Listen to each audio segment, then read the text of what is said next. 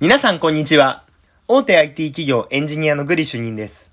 このラジオでは皆さんの人生を豊かにするような効率的な仕事術、マインド、tips などをお届けしております。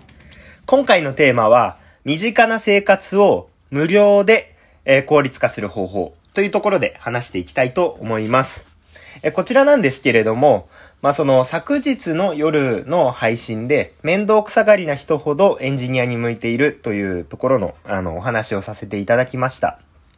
で、こちらについて、えっと、コメントをいただきました。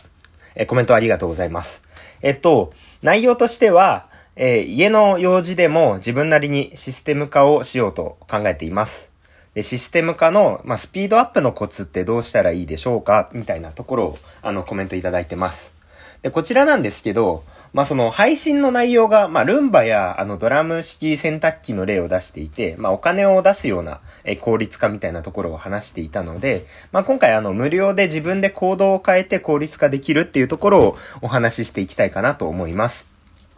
で、内容として、まあ、結論としては、あの、ステップ、3つのステップを踏んでいけば効率化できていくかなと思います。で、ステップ1、同じ作業はまとめる。ステップ2、ルール化する。ステップ3、えーステップ1、2の改善をし続ける。まあ、同じ作業をまとめる。ルール化する。これを改善する。っていう流れで、えー効率化していくと思います。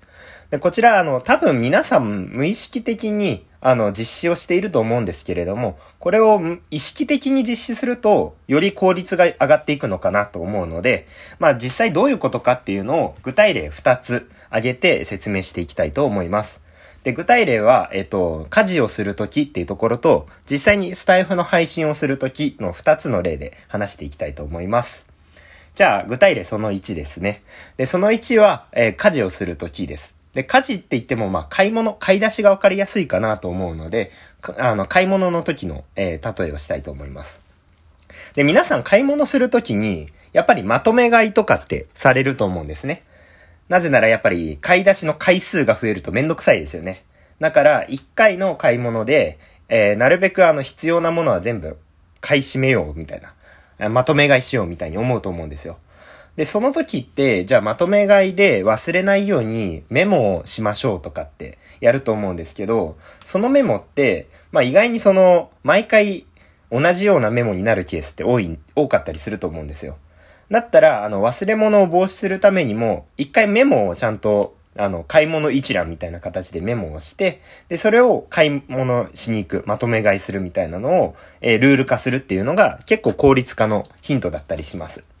で、ここでポイントになるのが、まあ、その、ルール化して、その一覧をメモして、買い出ししに行くっていうところの、一覧とかを、あの、改善していくっていうことが大事だったりします。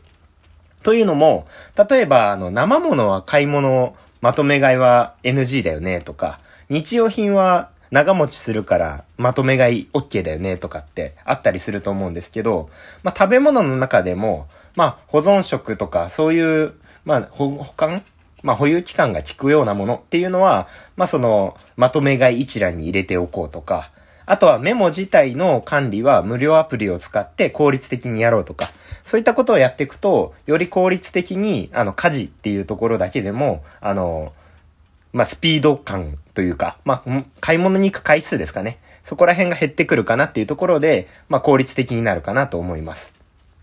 はい。で、具体例その2っていうところで、これ皆さんスタイフやっていただいてるかなと思うので、まあ配信したことがある方ってわかると思うんですけど、やっぱり配信をするときって、まあ一つ一つ配信毎回やるって、それなりに大変だったりするのかなと思うんですよ。まあたまにあの、まあ、その場のノリで全て面白いことを話せたりする、なんか天才的な人がいるかもしれないんですけど、僕の場合は、まあ、ある程度話したいテーマとかを考えて、で、まあ、それなりの、まあ、ネタとか台本を、まあ、ある程度作って、で、お話、音声収録するみたいな流れをするんですけど、これ、毎回一本一本やっていくと、結構時間かかっちゃうんですよね。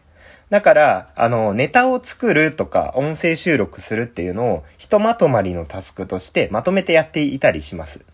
で、具体的にどういうことやってるかっていうと、まあ、エクセルの一覧で、あの、話したいネタ、例えば仕事術のこととか、エンジニアのこととかっていうのを一気に洗い出すっていう作業とか、あとはこのお話はどういうことをリスナーさんに伝えたいのかなっていうのを、ある程度エクセルでまとめちゃいますと。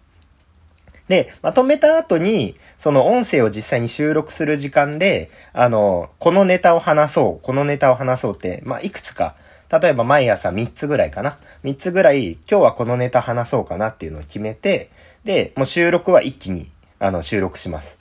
っていうことをやると、やっぱりこの、ネタを作って収録して、ネタを作って収録してっていうことを繰り返すよりも、やっぱりあの、ネタを作る時間、収録する時間みたいなのをしっかりまとめて取ることができるので、そこは結構効率化ができたりします。